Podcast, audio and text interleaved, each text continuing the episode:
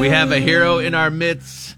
You know those spammers that waste so much of our time. Finally, we got a guy who set a trap to waste their time. We've seen people hassle telemarketers, but this guy came up with something to get back at the people who send all those spam emails. Yeah.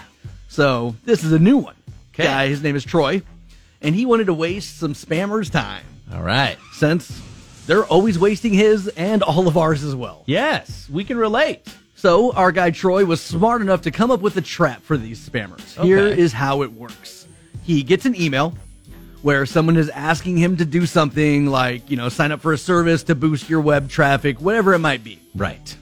Uh, then he copies and pastes a canned response where he says that this whole thing sounds exciting. Yeah, get pumped. He's on board, but he needs them to leave their information in a special form. Ooh. And then he gives them a link. Okay. Now, it requires them to set up an account with an email and a password, like when you sign up and comment on a website. What a pain in the butt. I like it. But he has this thing set up to where it will never accept your password. It just drive him nuts. And it's just an endless list of reasons why it won't accept your password. So it'll tell you, like, password must contain at least one number. And then you would do that.